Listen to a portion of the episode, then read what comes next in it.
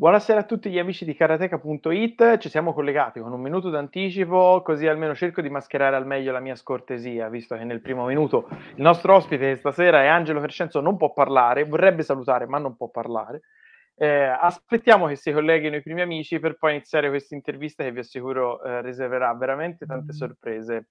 Eh, prima di cominciare utilizzo questi ultimi miei 30 secondi a disposizione per ricordarvi innanzitutto le buone maniere, quindi se vi collegate, io vedo già 8-10 persone collegate, 15 persone collegate, però non vedo 15 like, 15 condivisioni, 15 saluti. Fateci sapere chi c'è, perché io lo vedo solo dopo chi si era collegato, quindi salutateci che noi ricambiamo sempre molto volentieri, eh, condividete la live eh, per supportarci, è gratis, un tastino condividi, molto facile anche. Poi se per qualsiasi ragione eh, vi volete finire l'ultima fetta di panettone e vi perdete un pezzettino di live, noi siamo magnanimi, quindi la live rimarrà sulla pagina Facebook e la potrete rivedere subito appena dopo finita e poi in tempo record la carichiamo su Spotify, sul nostro blog e su YouTube, quindi assolutamente imperdibile e ultimissimo, ultimissimo annuncio, come sapete ora tutte le live sono anche trascritte, quindi se ve la volete leggere eh, potete andare dai prossimi giorni sul nostro blog e la trovate. Anche eh, in formato eh, scritto. Eh, saluto Augusto Salvati e Daniela Berrettoni, eh, grazie tra l'altro per averci permesso Daniela di fare questa intervista e Angelo, ti do la parola sia per salutare i nostri amici, sia finalmente per dirti benvenuto alle Karate Talks. Ciao Alessio e ciao a tutte le persone che ci stanno seguendo. Finalmente sì, anche io faccio parte di, diciamo, della famiglia di, di Karateki. E saluto tutti, spero che sarà una live piacevole per tutti, ci racconteremo un bel po' di cose come ci siamo già, già detti. E. E non, non, vedo l'ora di iniziare. Di Instagram, abbiamo le domande di Instagram, vi dico anche a voi amici da casa, visto che ora abbiamo questo nuovo formato dove cerchiamo di concentrare tutto il valore in 20 minuti, non, non, siate, non siate timidi, quindi se avete le domande è questo il momento giusto di scriverlo nei commenti. Eh, noi come sapete le facciamo tutte perché ambasciatore non porta pena, quindi mettiamo un po' alla prova Angelo non sul tatami, non ci permetteremo mai, ma sulle karate talks ci proviamo. E eh, saluto Jimmy, ciao, buonasera Jimmy che dice grande Angelo, quindi già i primi supporter che si fanno, che si fanno vivi. E Angelo, Prima di partire eh, ti faccio una domanda che ci è arrivata oggi eh, su, su, Instagram, che è una domanda molto specifica. Eh, ci hanno chiesto eh, qual è la tua tecnica di gamba preferita che preferisci utilizzare durante un combattimento? Allora, la mia tecnica preferita è, è sicuramente Uramawashi. Forse è una di quelle tecniche che non, non diciamo, eseguo spesso, eh, ma sicuramente quella che alleno di più e mi piace di più, proprio per la sua complessità. Penso che sia una eh, delle tecniche di gambe più, più, complesse e anche un po' quella più spettacolare. Quindi eh. è, questa la, la, mia tecnica preferita. Ok, e Parta- pa- passando de- di palo in frasca, eh, noi come sai cerchiamo durante le Karate Talks anche un po' di eh, vedere un po' di retroscena no? di quelli che sono i campioni del karate, tu Grand Winder 2021, argento mondiale, atleta olimpico, insomma qualche cosina diciamo che negli ultimi, negli ultimi due anni eh, l'hai, l'hai fatta, ma partiamo dall'inizio, un percorso preolimpico sicuramente eh, faticoso visto anche soprattutto il Covid, come l'hai vissuto e come è stata riprendere con tutti quei cambiamenti anche il tuo percorso preolimpico? Allora Alessio, sicuramente è stato un percorso che all'inizio sembrava difficile, ma in realtà poi si è rivelato ancora più difficile. Eh, nu- prima di tutto per il numero di competizioni che, eh, che abbiamo dovuto affrontare. Eh, si parlava di 20 competizioni, quindi eh, per uno sport come il nostro, dove eh, oltre a girare il mondo ci metti dentro anche eh, preparazione, eh, calo peso e tutto ciò che sembra di contorno, ma di contorno non è. Eh, quindi già all'inizio sapevamo che sarebbe stato un qualcosa di, di molto molto difficile. Ehm, naturalmente eh, dietro questi grandi percorsi c'è tanta preparazione eh, e tanto studio, perché bisogna non solo farsi trovare eh, pronto in ogni competizione, ma non si può, diciamo, non tenere conto che in due anni, che poi in realtà sono diventati tre, ci saranno sicuramente degli alti e dei bassi, quindi dei risultati sì e dei risultati no. E, ehm, quello che posso dire al, ora che siamo alla fine di questo percorso è che uh, il giorno 1, diciamo, io non, non, avrei mai immaginato di, di arrivare alla fine con una continuità nei risultati come, come è stata. Eh, se non sbaglio, contavo forse uh, su tutte le trasferte fatte eh, soltanto 4, 5, anzi forse di meno, forse due o tre competizioni dove eh, sono, fu- sono, uscito fuori uh, alle eliminatorie. Poi o finale per l'oro o finale per il bronzo, che magari è stato un quinto posto, ma comunque eh, guardando al mio storico precedente, una continuità nei risultati eh, che poi eh, di fatto mi ha portato a qualificarmi alle Olimpiadi tramite ranking.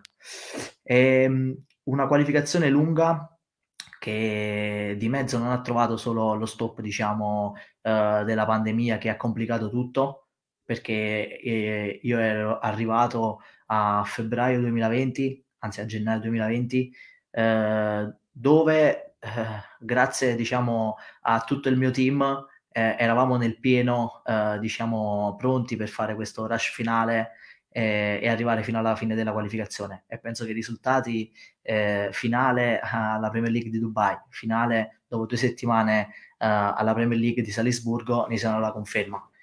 Poi questo Covid ha, ha stravolto un po' il mondo, lo sta stravolgendo ancora oggi, eh, ci ha messo veramente, veramente in difficoltà. Eh, c'è stato un periodo di, di, caos dove non si sapeva cosa si potesse fare, se ci potessimo allenare, eh, chiusi in casa. All'inizio non sapevamo se le competizioni fossero rimandate, quindi io ricordo eh, mi allenavo qua praticamente in cameretta dove sono, dove sono ora oppure sul terrazzo di casa. E poi è arrivata una, diciamo, piccola beffa del eh, qualificato eh, ufficialmente, eh, cosa che poi dopo, dopo, due mesi si è rivelata che non era più così, quindi ah, sì. qualificato in quarantena, finisce la quarantena pronto io ad uscire a festeggiare per questa qualifica olimpica e, e invece arriva la smentita. E, e, quello è stato un periodo difficile. È stato un periodo difficile perché sembra di toccare il cielo con, diciamo, con una mano e poi ti rendi conto che magari non ti godevi di cominciare da capo, ma. C'è ancora tanto da fare. Soprattutto, eh, ti ripeto, in un periodo di confusione dove eh, le società sportive non erano ancora aperte, eh, bisognava allenarsi con il distanziamento, quindi tutto, tutto nel caos. Poi ci aggiungiamo che quando un po' abbiamo ripreso a, a gennaio uh, pronto per la prima gara, diciamo, uh, che era una Serie A di Istanbul, che era l'unica competizione prima di, di Lisbona valida per il ranking olimpico, ho contratto il virus purtroppo, quindi è saltata anche quella.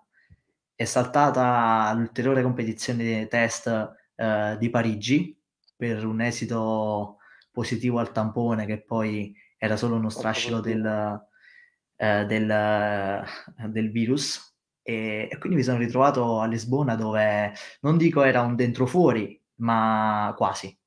Eh, perché sapevo che comunque c'era in gioco tantissimo ed erano le ultime due competizioni. Chiaro. A Lisbona è arrivato questo, questo bronzo, eh, ormai atteso da, da, circa due anni, che mi ha fatto qualificare per Tokyo e, e, lì un po' diciamo abbiamo chiuso questo percorso veramente veramente lungo e, e difficile. Figo, figo, veramente un racconto che poi ora apriremo il prossimo capitolo, però prima volevo salutare, addirittura è, c'è chi si è collegato da, da, Londra, ricominciano i nostri collegamenti internazionali, quindi eh, forza KC, si collega, che immagino sia una palestra appunto londinese, ti saluta e ci sta seguendo. Eh, saluto anche Daniele, Enrico, Francesco e Aldo eh, che eh, aggiunge tra l'altro che sei un grande esempio per molti ragazzi eh, e questo mi permetto di dirti e di farti complimenti pubblicamente per una cosa di cui ci siamo trovati a discutere che è la comunicazione del tuo karate sui social che a me piace molto e che appunto visto che i ragazzi ma non solo sono sempre su queste piattaforme eh, spero potremmo magari parlare negli ultimi minuti di cosa vuol dire anche fare per te comunicazione e parlare di karate, di karate sui social perché appunto è un canale per far appassionare eh, a, alla nostra disciplina, no? Sì, io sono pienamente d'accordo, anche perché credo seriamente che oggi i social, anche se tantissime persone li utilizzano nel modo sbagliato, eh, hanno il potenziale per far conoscere quella che è un po' la nostra disciplina, come per far conoscere tante altre discipline eh, che purtroppo, non dico il, il, mondo tante volte dimentica, ma che tante volte restano nell'ombra dei, dei grandi sport eh, ricchi di pubblicità, ricchi di, eh, di, di soldi. Uh, io quello mh, mm, a cui faccio particolarmente attenzione ogni volta è, è, di comunicare e spero che le persone lo possano percepire uh, che comunque sì, siamo degli atleti, lo sport è crudo perché oggi vinci e sei una star, domani perdi e non sei nessuno. Uh, però dietro questo, mh, mm, diciamo, palcoscenico ci sono comunque delle persone, delle persone con dei sentimenti, delle persone che fanno dei sacrifici e che i sacrifici non possono essere giudicati solo dalla medaglia sì o dalla medaglia no. Perché a prescindere dal risultato, che per di più nel nostro sport è veramente su, su un filo sottilissimo, perché un evento che stiamo parlando di decimi di secondi ti possono portare alla vittoria e un evento a sfavore ti possono portare alla sconfitta. E sicuramente questo eh, non può precludere uh, ore e ore e ore di allenamento eh, che tu naturalmente sottrai al resto della vita. Eh, ci sono atleti che trascorrono la maggior parte della, della giornata, della loro vita in palestra tutti i giorni ad allenarsi al 100% e anche qualcosa in più. E sicuramente una medaglia mancata eh, non significa che tutto quello che ha fatto vale zero però appunto anche farlo, farlo, vedere è un modo per avvalorarlo al di là di qualsiasi risultato e su questo io sono certo. super super d'accordo. Eh, riprendo lo spunto del risultato per parlare del prossimo capitolo che sono appunto le Olimpiadi. Eh, delle Olimpiadi che diciamo non sono andate proprio magari come ti saresti, ti saresti aspettato, però vorremmo un po' la tua versione dei fatti, cosa è successo ma soprattutto co- cosa hai fatto per, per, per andare avanti dopo. Al Tokyo è sicuramente un, un capitolo chiuso della, della, mia vita che, come dicevi, non, non, si è chiuso nel modo migliore come io stesso mi aspettavo. E, mh, di quello che è successo fisicamente in, in quell'incontro, cioè, ti posso raccontare ben poco. E considera che il risultato finale eh, l'ho scoperto dopo sette ore, perché nella mia mente quel piccolo frammento che c'era era tutt'altro. E quindi ho dovuto aspettare che mi arrivasse il video dell'incontro per capire poi come fosse andata a finire. E quindi di, di quell'esperienza eh, nel, nell'istante della gara resta poco, però resta sicuramente tutto il percorso, e la sicurezza di essere arrivato a quell'incontro eh, preparato al meglio. Sono sicuro che non ci poteva arrivare in modo migliore e, e, questa è stata un po' la mia forza nel, nel post Tokyo, eh, perché tutti sappiamo che eh, è difficile eh, avere di nuovo eh, il cane delle Olimpiadi, ad oggi è complicato, lo speriamo in tanti, ma è complicato e quindi quella potrebbe essere eh, diciamo l'occasione sfumata della, della, mia vita e della mia carriera a cinque cerchi. E, ehm, Dopo, eh, cosa è successo? Non, per, non sono stati giorni, settimane uh, facili, eh, però per l'ennesima volta nella mia vita eh, mi sono dovuto chiedere uh, perché facessi questo sport e, e se volevo continuare o no. Perché in questi casi, quando tu costruisci un, uh, un'idea, eh, punti tutto su, diciamo, su un obiettivo. È come fare un po' l'in nel poker. Mm. Quell'obiettivo sfuma e dopo puoi fare soltanto due cose. O smetti perché sei deluso e non fai più niente, ma smetti che devi cambiare completamente uh, la tua prospettiva di vita o lo affronti. Perché non, non, non ci sono altre, altre, altre, strade. Puoi rimanere là a chiederti il perché, uh, a guardare l'episodio, lo guardi, lo riguardi, ma non cambia. Cioè, è un passato che non puoi cambiare eh, ascolti gli amici, no, ma gli, gli, arbitri potevano comportarsi in modo diverso, eh, tu magari avresti potuto continuare, sì, ma non cambia. Certo. Quindi io mi sono chiesto perché. E alla fine la risposta è stata che eh, lo faccio al di fuori dei risultati. Io faccio questo sport, dedico la mia vita a questo sport perché lo sento dentro e perché ho voglia di, di, dimostrare a tutti uh, la persona che sono attraverso questo sport. E quindi si va avanti, si va avanti, ricominci da zero, anzi forse da sotto zero perché nel mentre tu sei stato in camera a pensare a come è andata, gli altri hanno lavorato, eh, si sono allenati, eh, le programmazioni sono andate avanti, le gare sono ricominciate, quindi devi ricominciare e devi correre. Quindi stai in palestra, uh, non ti alleni due volte, ma ti alleni tre volte al giorno, rincorri, rincorri, rincorri, ti poni nuovi obiettivi e, e li raggiungi. Eh, questa è l'unica strada per, per uscirne. E, arriviamo quindi al recente mondiale dove hai conquistato il, il bronzo mondiale che eh, ricordiamo rispetto alle Olimpiadi eh, ci diceva Savio Loria che anzi sotto certi punti di vista è anche una competizione intesa proprio come competizione in senso stretto, non tutto il percorso che viene prima o dopo, ma forse anche più estenuante perché comprende un gran numero di partecipanti, mentre le Olimpiadi comunque erano un numero limitato di partecipanti sulla, sulla gara. E cosa è successo al mondiale? Come è arrivata questa finale? E direi una finale comunque un argento del riscatto dopo quello che è successo a, a Tokyo. Sicuramente eh, questo mondiale era un qualcosa che di, di pari passo ha affiancato eh, diciamo, il percorso olimpico. Eh, io sapevo che il mio anno, il mio anno sportivo non finiva eh, il 5 agosto con le Olimpiadi, ma che ci sarebbe stato eh, questo mondiale. ci arrivavo da campione del mondo in carica, quindi eh, sapevo do- che tutti avess- avrebbero fatto la lotta contro di me e, e, quindi naturalmente non volevo deludere a nessuno. Poi, come ho sempre detto, ero troppo affezionato alle bande dorate, eh, diciamo, sul, sul kimono, eh, che purtroppo in finale ho dovuto cedere. E le eliminatorie sono state veramente dure, anche per una questione di organizzazione, quindi mi sono ritrovato eh, a fare veramente eh, cinque incontri eh, di seguito, quindi ognuno con i tre minuti di recupero. E però mi sono divertito. Mi sono divertito e, eh, in un modo che avevo già avuto modo di assaporare eh, nella Premier League di Mosca. E, e poi io sono, sono, molto emotivo, quindi sono sicuro che quando mi diverto riesco a cacciare il meglio di me anche sul tatami.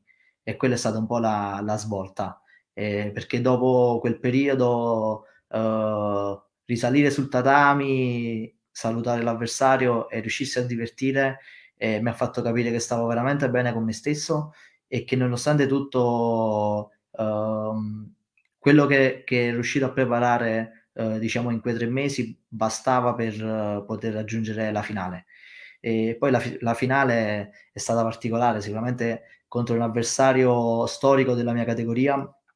Infatti ci, ci rincorriamo nel, eh, nell'all time ranking, ormai siamo primo e secondo, nonostante tra virgolette, rispetto a lui, la mia giovane età, e ha preso qualche punto di vantaggio, ma sono sicuro che lo riacciuffo e lo, lo sorpassa. e noi saremo qui a vedere i tuoi successi, però un anno che comunque non si conclude con solo quella gioia, ma anche quella di essere il Grand Winner 2021. Questo del Grand Winner è stato, eh, diciamo, anche una, una bella sorpresa, nel senso che eh, io mm, ho affrontato tutta la qualifica olimpica eh, pensando, lo dicevo un po' anche all'inizio, eh, nel senso che sapendo che il percorso fosse stato lungo e, e difficile, cercavo tappa dopo tappa di concentrarmi esclusivamente su, su quella.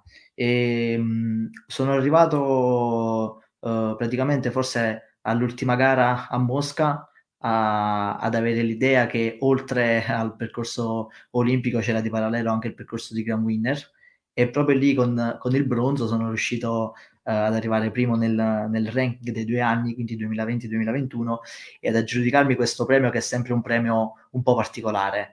E perché stiamo comunque uh, parlando di un circuito Premier League che per noi del karate è diciamo la massima competizione a livello internazionale eh, dove hanno accesso solo eh, i top 100 di ogni categoria e, e, quindi arrivare alla fine di due anni nonostante tutte le, le difficoltà del percorso, a vincerlo per la seconda volta nella mia carriera è stato qualcosa che, che veramente mi ha colpito e, e, ti dico che è un po' la benzina che, che mi farà affrontare il prossimo anno al meglio. Sono sicuro. Anche perché comunque puoi arrivare super in forma o acciaccato a un mondiale, ma un gran winner lo costruisci, come dicevi tu, anche a un certo punto con la costanza di risultati sostanzialmente. Quindi certo. è un riconoscimento di un lavoro lungo con meno variabile casuale, passami, passami il termine.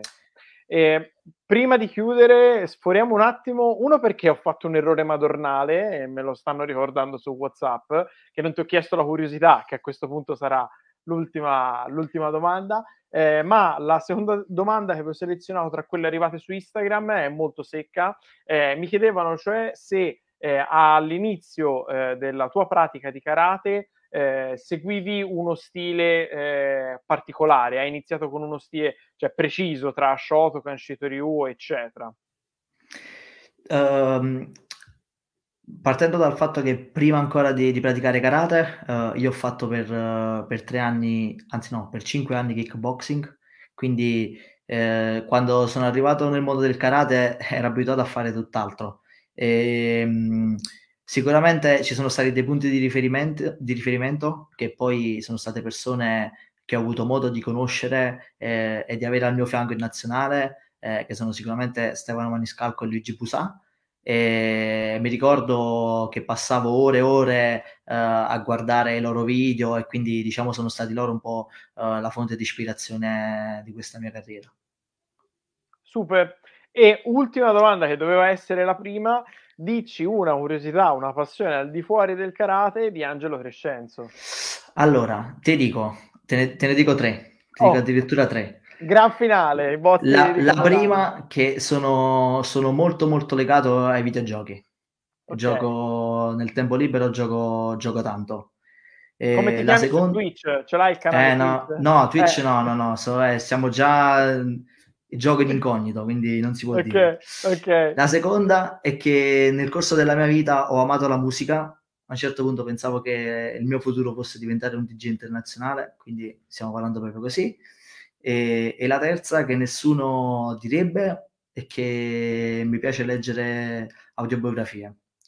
Ah. Quindi quando riesco mi dedico alla lettura. È difficile incastrarla tra le varie cose, però nei vari viaggi e quando c'è un po' di tempo libero mi, mi diverto con questo. E noi è appena arrivata la biografia di, di, Stefano, tra l'altro, di Maniscalco, che sto finendo di leggere per poi recensire, quindi poi ti dirò se mi è piaciuto o meno, così te la posso consigliare, ma è veramente un bel libro. No, ma... La leggerò a prescindere. Quello, ovvio, però è, è, un libro dove veramente viene fuori il karateka e chissà, magari un domani, quando, quando avrai voglia, soprattutto tempo di raccontare la tua storia, la leggeremo anche noi molto, molto volentieri. E... Ci sarà tanto da raccontare, diciamo.